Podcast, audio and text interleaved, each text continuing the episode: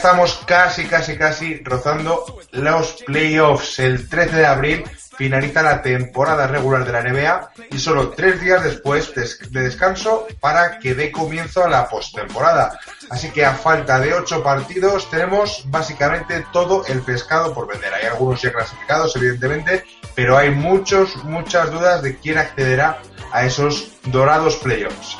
Hoy en Radio Mutombo vamos a analizar muchas cosas. Como hemos dicho ya, eh, pues son los últimos contendientes que lucharán por los playoffs en el este y el oeste. Por supuesto, vamos a hablar de cosas muy serias, de temas que os pido un segundo de, pues, de entraros, de sentaros en la silla, porque eh, ya los Lakers eran una banda, pues ahora son una banda eh, bastante gangster. Eh, D'Angelo Russell ha filtrado un vídeo en el que Nick Young dice que le ha puesto los cuernos a Iggy.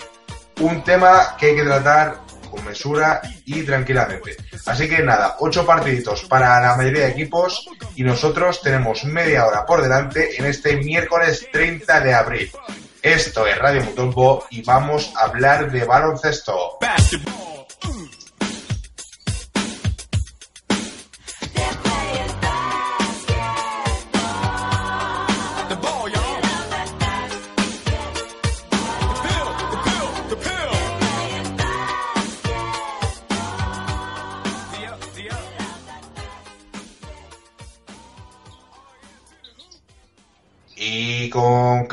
Silbando ahí al fondo, alegrándonos estos primeros días de primavera, os tengo que dar, antes de dar paso a nuestros geniales artistas del valor, una última noticia. Y es que el Barça está preparándose para volver a traer a Gasol la temporada que viene. Es un tema que vamos a hablar ahora mismo con Víctor Millán. ¿Cómo estás? Buenas tardes.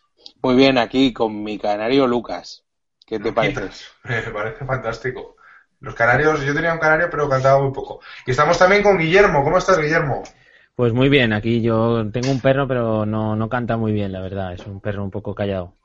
Ah, pero es, pero es tímido, ¿no? El perro. Sí, es timidillo. Ah, bueno, siempre gustan. Bueno, chicos, eh, bombazo del día. Eh, el Barça planea eh, la vuelta de Gasol. ¿Es posible? ¿No es posible? Me lo creo. ¿Es un bluff? Dale, Guille, tú Sí, a ver, te a ver, yo un titular así muy para vender y no creo que Gasol esté a un nivel como para volver al Barça. Y me refiero para bien, ¿no? O sea, creo que Gasol le queda un año como poco más eh, de NBA de calidad y de, y de rendimiento en cualquier franquicia bastante im- importante. O sea que yo no lo veo volviendo en la temporada que viene a jugar en el Barça. No sé cómo lo veis vosotros, pero vamos, a mí me parecería tirar eh, un- los dos o tres buenos años que le, que le pueden quedar en la NBA. Yo sí que creo que volverá al Barça, pero dentro de un par de años. Yo creo que le quedan un par de años a la NBA y además este año con la opción de salir de Chicago, firmar por un equipo bueno. Esta información la publica el Mundo Deportivo, que yo imagino que tendrá... Quiero decir, lo que dice la información es que el Barça está trabajando para traer de vuelta a Pau Gasol. Es una opción. Seguramente se lo propongan eh, a partir de ahora cada verano, pero yo no creo que sea el momento para Pau para, para volver, ¿no? Este año está siendo muy malo para los Bulls, a ver si se meten en playoff, pero, pero vamos, yo creo que le quedan un par de años, mínimo uno, de NBA en un equipo donde igual por menos sueldo para encajar en un equipo gordo puede ser una pieza fundamental para, para un contender, ¿no? Al anillo. Sí, pero bueno, el caso es que, como bien has dicho, Víctor, eh, Gasol, luego vamos a hablar de los Bulls más detenidamente, pero Gasol es dueño de su destino. Eh, ha habido mucha conversación, sobre todo fue quizá el jugador del que más se habló en el cierre del mercado de fichajes, porque desde Chicago muchos entendían que, que tenían que ejercer la opción de traspasarle y sacar algo antes de que decidiera irse irse, ¿no? Entonces, ¿cuál es la situación en la que estamos? Pau eh, dio su palabra de que quería seguir en Chicago, pero es que Chicago en estos meses ha pasado de equipo con dudas a, a banda de desafine total. Entonces, eh, ¿creéis que Gasol va a guardar esa promesa o en, en el punto en el que está en su carrera, si puede, va a ser egoísta y va a pensar en un anillo? Es Yo- complicado, ¿eh? Yo, creo que yo creo que va a pensar en el anillo y Sí, ¿eh? si el año que viene no le sale, eh, sí, yo creo que va a salir de Chicago este año. Pero para seguir en la NBA y si el año que viene no le sale, volver al Barça, que yo creo que sí que acabará jugando un año o dos en el Barça. Claro, entonces, eh, partiendo del planteamiento este, damos por hecho que Chicago va a tirar la temporada que viene. Porque si, si Gasol sale de ahí, digamos, eh, faltando un poco a esa promesa que, tiene con la franquicia, pues eh, será porque tiene claro que la franquicia no va a optar a nada y que, que prácticamente está tirando esa temporada, no va a estar en una temporada eh, digamos, de transición disputando sus últimos coletazos en la mejor liga de baloncesto, ¿no? Bueno, yo lo, si queréis, lo paramos un segundito aquí porque luego hablamos de los planes de Chicago. Eh, antes, para cerrar el bloque de noticias, eh, al equipo olímpico de Estados Unidos le sale cada vez más problemas porque ahora Chris Paul ha dicho que no va. Curiosa, habrá ausencia de Chris Paul en Río. Entonces ya tiene hueco asegurado Damian Lillard, ¿no? Que casi no lo llaman para la preselección esta de 30 jugadores.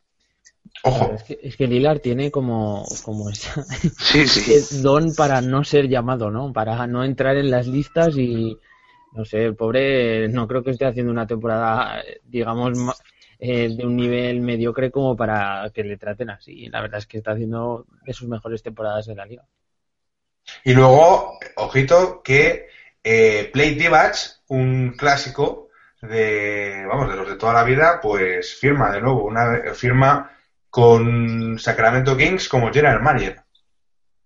Sí, pues seguirá a ver el rumbo que tiene ese equipo, ¿no? Es, es, complicado el futuro de los Kings eh, a medio y a largo plazo, porque no acaban de despuntar. Este año parecía que tenían un buen equipo, majo, y bueno, lo han hecho realmente mejor pero, pero ahí van, en el puesto ya sin opciones de playoff y, bueno, eh, pues otro año un poco tonto por, por la capital de California, que siempre nos gusta remarcar eso para que la gente lo sepa.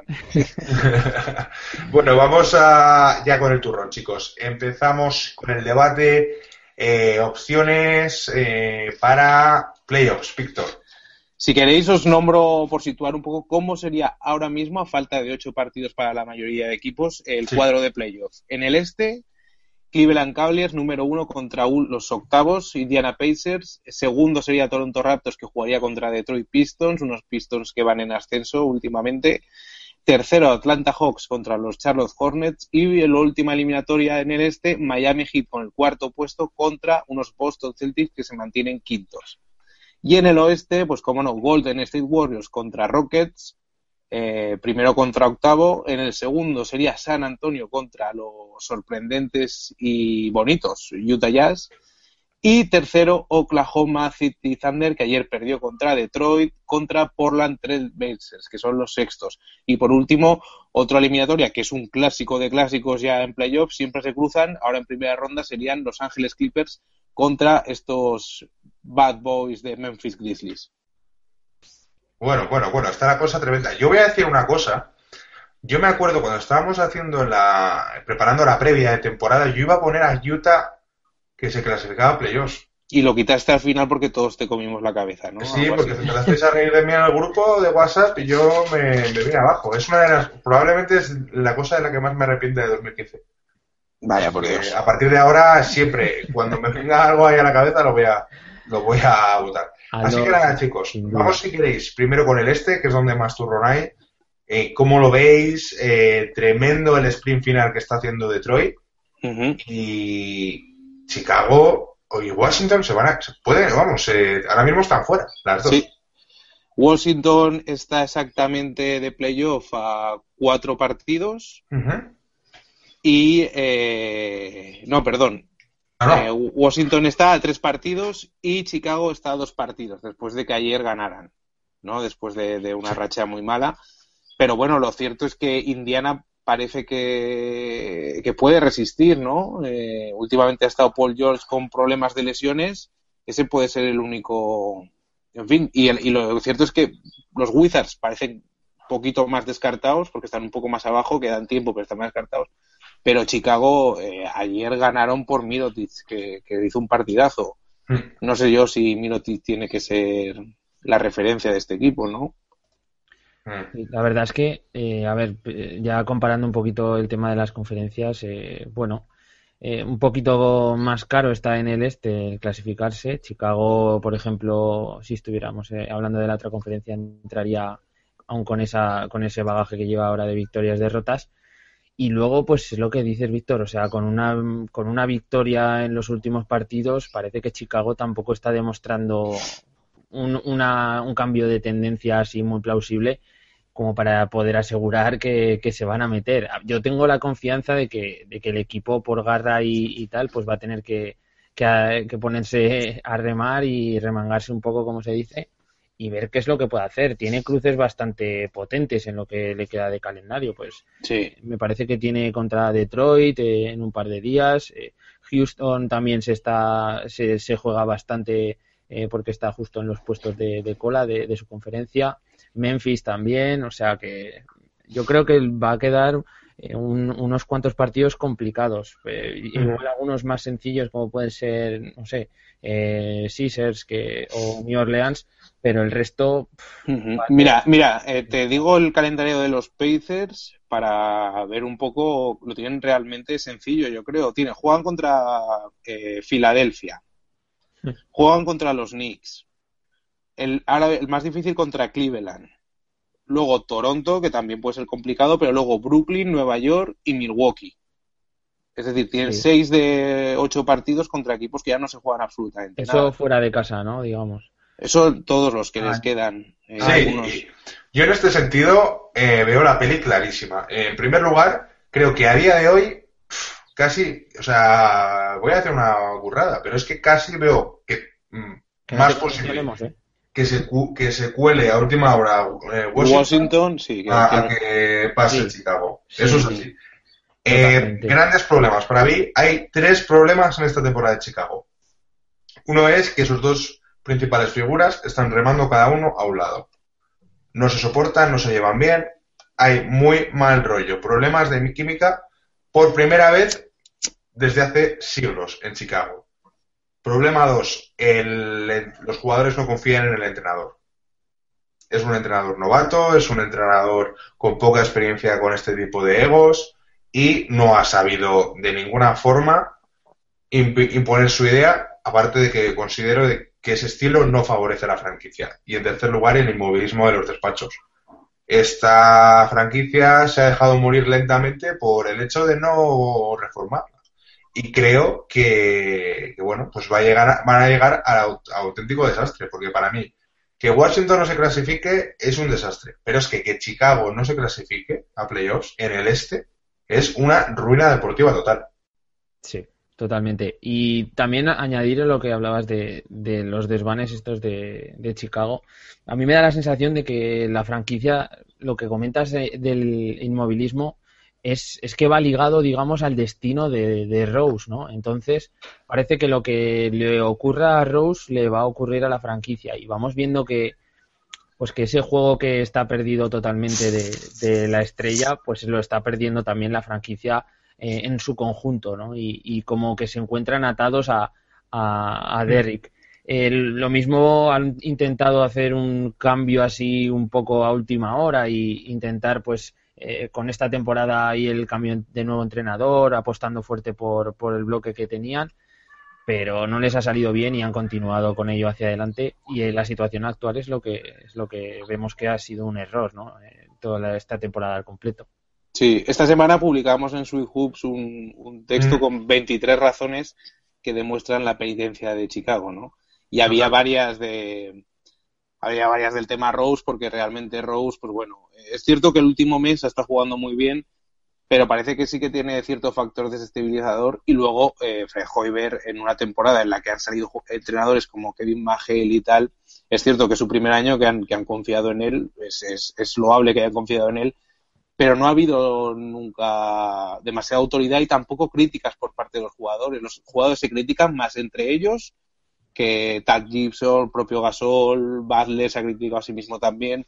Entre todos se critica más entre ellos que criticar el entrenador o decir podríamos jugar de otra forma. Y el cambio de juego ha sido radical y está claro que no ha salido bien, ¿no? Pero bueno. Sí, sí, yo, y yo creo que en el fondo existe un miedo que yo entiendo a que de repente Rose vaya a otra franquicia, vuelva a ser lo que se supone que algún día llegará a volver a ser y digas, ya todo el mundo te señale con el dedo, mira qué tontos fueron, ¿no? Pero, es que hay que perderlo, o sea, este equipo no puede seguir teniendo a Noah en el banquillo, no puede seguir teniendo eh, a Derrick Rose eh, enfrentándose constantemente contra todo el que le, le ponga en duda como el número uno de la franquicia. Y yo creo que a Jimmy Butler hay que darle el, la oportunidad de liderar la franquicia y construir en torno a él. Es el, para mí es el jugador que tiene más margen de mejora. No hemos visto todavía su mejor versión. Y creo que hay que, construir en torno a él. Y, ya está. O sea, quiero decir, yo creo que hay que reconstruir y si para eso te tienes que cargar algunas temporadas, pues adelante. Pero a, tener un proyecto que ya no tiene Chicago. Sí, sí, ya, ya lo tiene, ya lo tiene. Pues venga, vamos a vamos al oeste, chicos, más rápido, pero también hay que comentarlo porque ojito que también Houston se puede pegar el castañazo al final. Sí, sí, sí, sí. Es curioso lo que decía Guillermo antes de que todos los años hasta este el este había sido la conferencia más floja con muchísima diferencia y ahora mismo Chicago con su 37-37 que tiene de balance estaría en playoff. Eh, o sea, han cambiado las tornas en, eh, totalmente entre el este y el oeste. Es cierto que por arriba los Golden State Warriors, que por cierto, hoy no decimos nada porque ya nos cansamos de hablar, pero están con 67-7, tienen dos partidos por delante contra los Spurs y tienen, pues eso, un margen todavía de dos derrotas para, dos derrotas en ocho partidos para, para conseguir el récord de los Bulls. Si os parece, hay tres equipos en liza que son eh, Utah Jazz en el séptimo puesto con 37-37, Houston Rockets en el octavo con 37-38 y Dallas Mavericks en el noveno. Esos tres se van a disputar, los otros pueden variar un poco, pero no gran cosa. Porque Nuggets no, no llegaría tampoco. Nuggets no llega y los Dallas son los novenos con 36-38. Si os parece, os leo de un tirón los calendarios que tienen, que aquí sí que son importantes y, vamos, pues mira, el noveno Dallas Mavericks va a jugar contra Detroit, eh, contra Milwaukee, contra Minnesota, los dos fuera, luego recibe a Houston, recibe a Memphis, fuera contra los Clippers, fuera contra Utah y el último contra San Antonio en casa. Los Rockets, Oklahoma, eh, Dallas, Phoenix Suns, Los Ángeles Lakers, Minnesota y Sacramento. Tienen mejor final para, para apurar. Y los Utah Jazz juegan contra Minnesota en casa, luego se van a Phoenix, luego reciben a San Antonio, luego eh, reciben a Clippers, luego se van a Denver, que siempre es complicado un poco jugar en Denver, luego juegan contra Dallas el, el, penúltimo partido, duelo directo, y cierran contra Lakers, que también es un final fácil si llegan las cosas al final. Claro, el, tema es que dependa solo de ese último partido, entonces estarás tranquilo. La historia es que, por lo que has comentado, el calendario que les espera a Utah tampoco es el más sencillo posible, ¿no? No, no, no, no. Porque también tiene un par de cruces eh, con los que también se están jugando esos puestos. Eh, eh, bueno, en fin, luego también contra equipos que están totalmente desplegados arriba. A mí lo que más me sorprende de esta conferencia oeste eh, pese ya saliendo de estos tres que se están jugando ahí un poco el pan, es Memphis Grizzlies. O sea, yo, vamos, eh, con todos los problemas que han sufrido durante toda la temporada, bajas largas de jugadores titulares, eh, traspasos, movimientos, la baja de Gasol tan temprana, pues están quintos y, a cinco victorias de, de, los Clippers, ¿no? Es un poco también que comentar. Sí, sí, sí, desde luego. Sí, y además es un equipo muy rocoso en una primera ronda, ¿no? Yo desde luego no nunca les puedes dar por muertos. Yo, aquí es muy difícil, yo no me aventuro a hacer una apuesta porque sería un poco una apuesta a ciegas, pero tengo que decir que en mi opinión, si hablamos de meritocracia, eh, Utah y Dallas han hecho más méritos para... Que, Houston. Que Houston. desde, luego. Con el peso de las plantillas, eso diría que, que también es lo más impactante, ¿no? Que Houston pues se esperaba más de, de Harden, se esperaba más de, bueno, de la plantilla al completo. Y bueno, Dallas que lo dábamos por prácticamente muerto, pues ahí está peleando por entrar en, los playoffs. Sí, sí, desde luego muy, muy loable. Y qué coño, yo quiero que entren esos dos. Tampoco tengo nada contra Houston, pero me parece que, han hecho más, más méritos, ¿no? Por, por estar dentro y por jugar su rondita. En fin. Además, Cuban en playoffs siempre da algún claro, y, a ver si estiran una, una serie así un poquito más larga y, y los podemos ver ahí, pues yo qué sé, disfrutando un poco, ¿no? Sin duda. De todas formas, yo eh, se paga, pagaría mucho dinero por pasar séptimo, ¿eh? Uf, y tanto. Porque, quiero decir que también te vas a ver con San Antonio, que te puede pintar la cara muy seriamente, pero yo creo que a cualquiera le da a elegir y dice, ojo. sí. Sí, sí, totalmente. Es, que ya puestos a pensar en qué es mejor si entras. Claro, cuando te estás viendo que la única opción que tienes para meterte es contra un equipo, ¿no? Eh, pero en este caso hay tres involucrados y se juegan el, el séptimo y el octavo puesto pues ahí también habrá quinielas, ¿no? A ver quién se pone el séptimo y quién se pone el octavo y veremos incluso si algún equipo pues llega a hacer algún partido de estos patatero para, para digamos, bajar algún puesto. Bueno chicos, pues nos vamos corriendo, corriendo, corriendo a la otra NBA.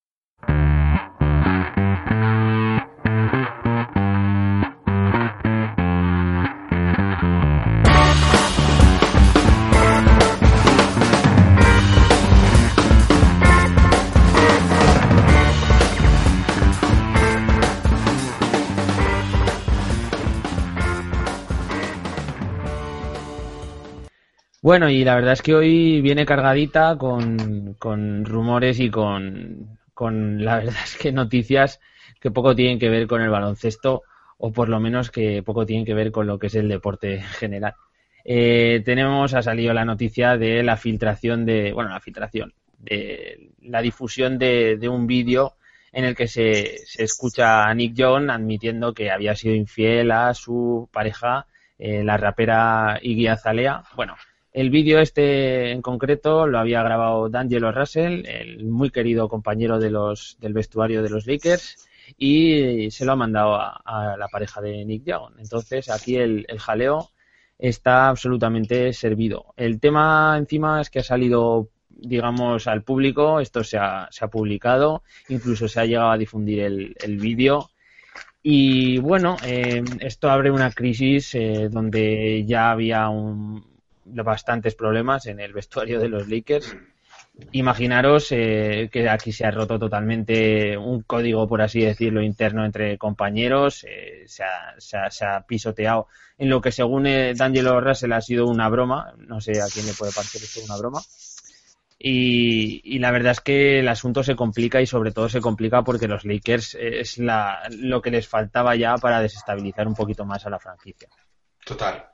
No, vamos, yo creo que si hubiera un premio a peor compañero del, mundo, se lo lleva D'Angelo sin, con todas las letras. ¿eh? Y además que hay un montón de comentarios en los que ya por otras noticias, etcétera, rumores que ya venían de antes, pues eh, se acusa a D'Angelo de ser, por así decirlo, uno de los peores compañeros de, del vestuario y básicamente prácticamente la, lo que es el completo del resto de la plantilla, pues eh, pasan de dirigirle la palabra, porque después de este tipo de actos, pues dice mucho también de, la personalidad de, este jugador, ¿no? Sí, la ESPN ha publicado ya, mediante filtración o conversaciones con los jugadores, que lo tienen completamente apartado. Y de hecho el otro día perdieron contra Utah de 48 puntos, creo, y, Byron Scott eh, le culpó, culpó a todos los jugadores y bueno, eh, dejando caer eh, a D'Angelo Russell, ¿no? Se refirió a los jóvenes que tienen un futuro por delante muy grande, pero también un trabajo enorme, ¿no? Por, por sacar adelante, porque la verdad es que es que este chico era uno de los que yo veía simpaticones de este draft, ¿eh?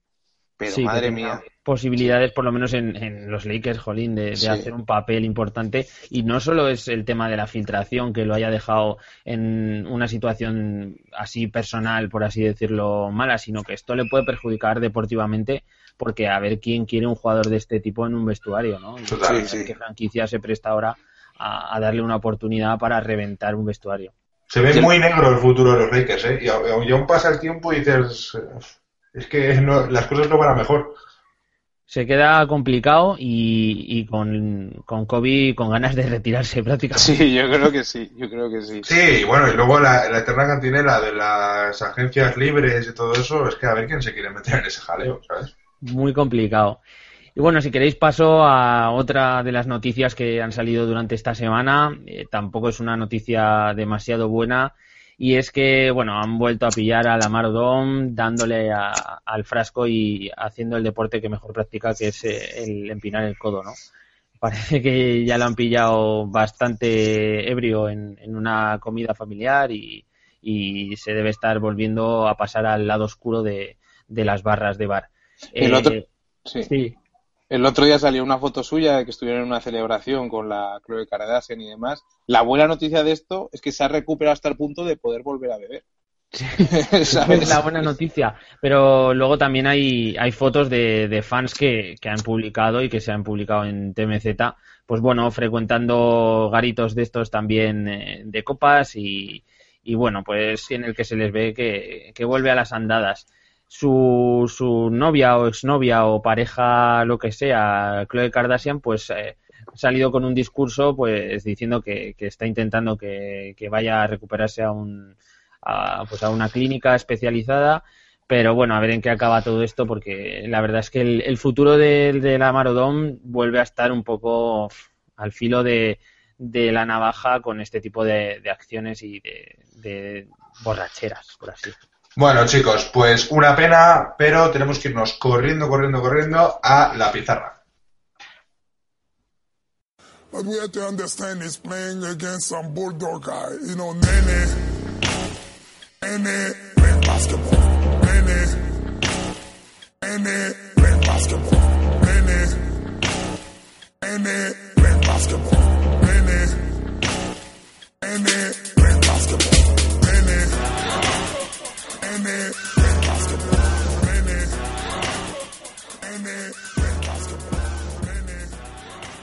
Pues sí, la pizarra de Mutombo que en esta ocasión señala a dos jugadores.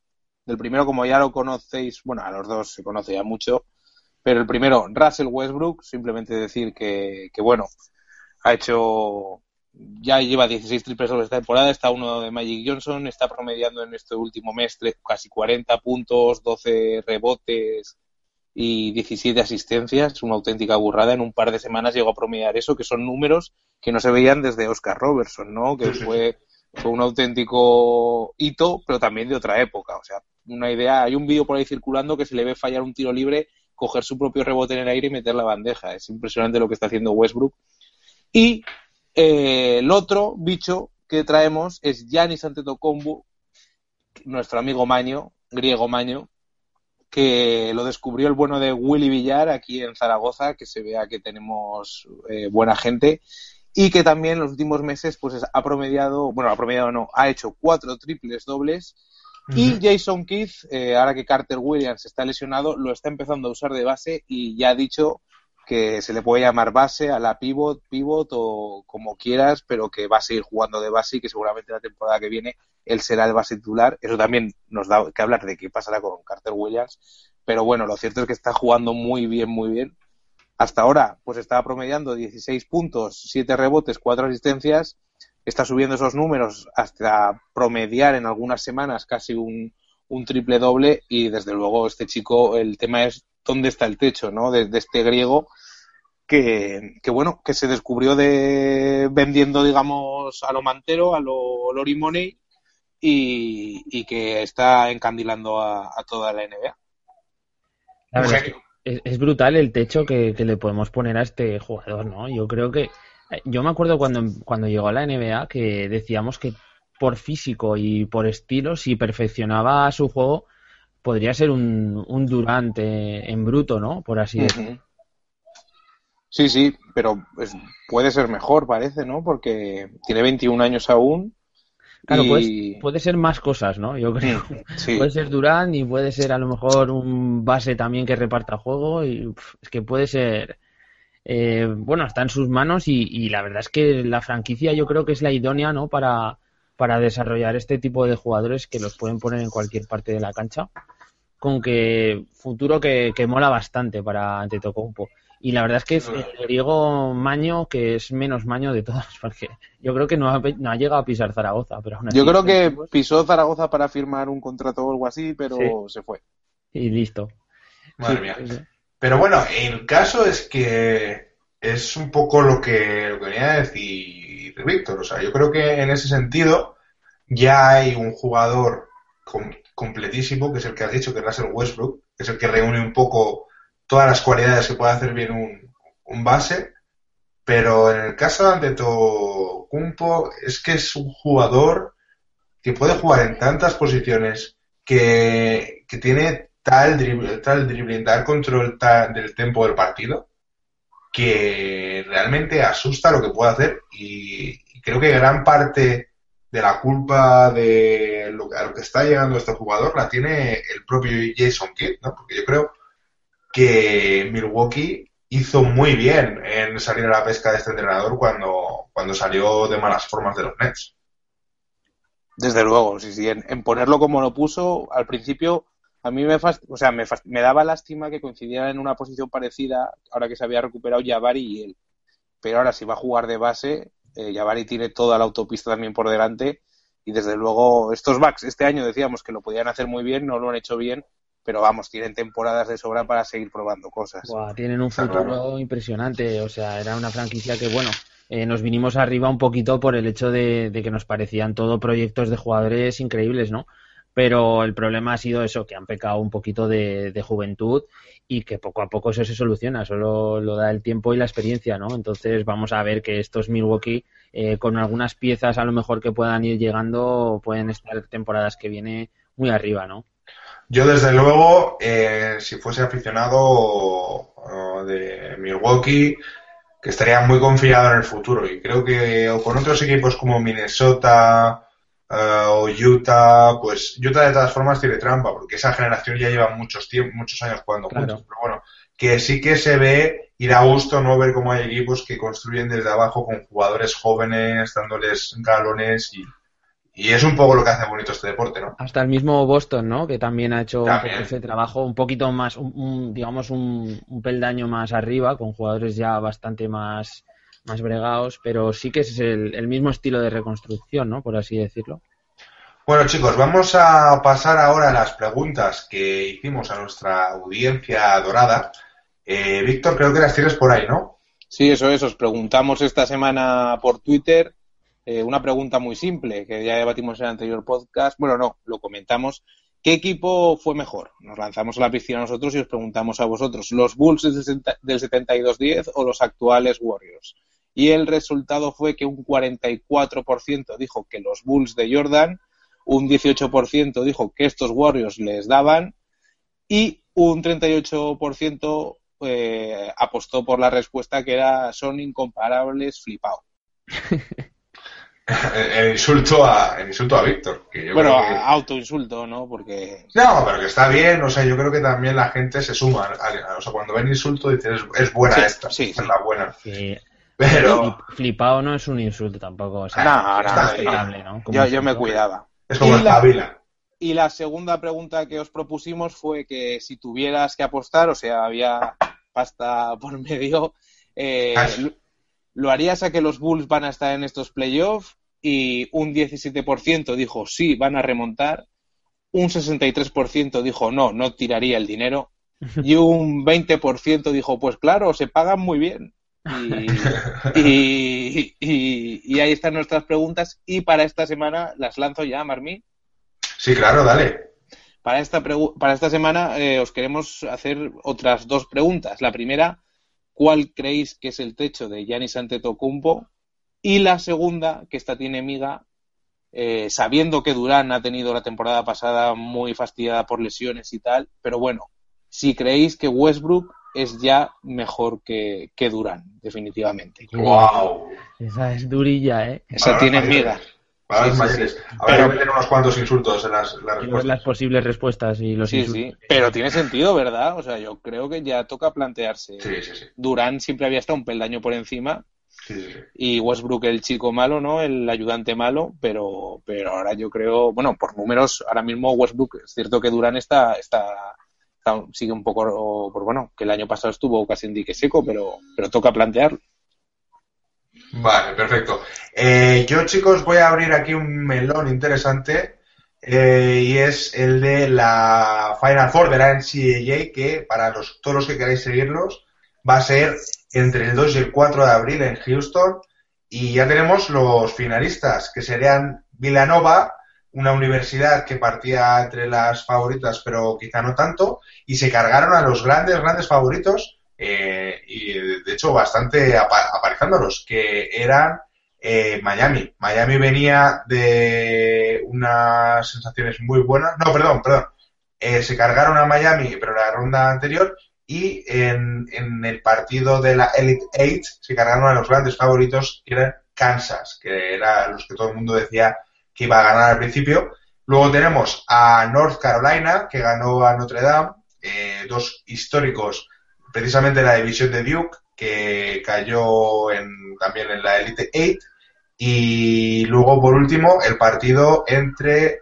No, eh, a ver, North Carolina, perdón, va a jugar contra Syracuse, que ha sido como la gran sorpresa, pero bueno, sorpresa entre comillas, porque Syracuse es un, es un programa muy sólido de toda la vida tiene un entrenador increíble que se llama Jim Boyle y básicamente cuando le dijeron que cómo lo estaban petando tanto, siendo, ojo, una SID 10, eh, pues se puso muy tranquilo, dijo que si alguien, o sea, que cómo era posible que alguien no esperaba que lo hiciera. Así que tenemos todo el espectáculo por delante y el jugador que lo está petando muchísimo es Buddy Hilt de, de Oklahoma, que está haciendo unos números increíbles que no se veían desde la época de jugadores como Stephen Curry.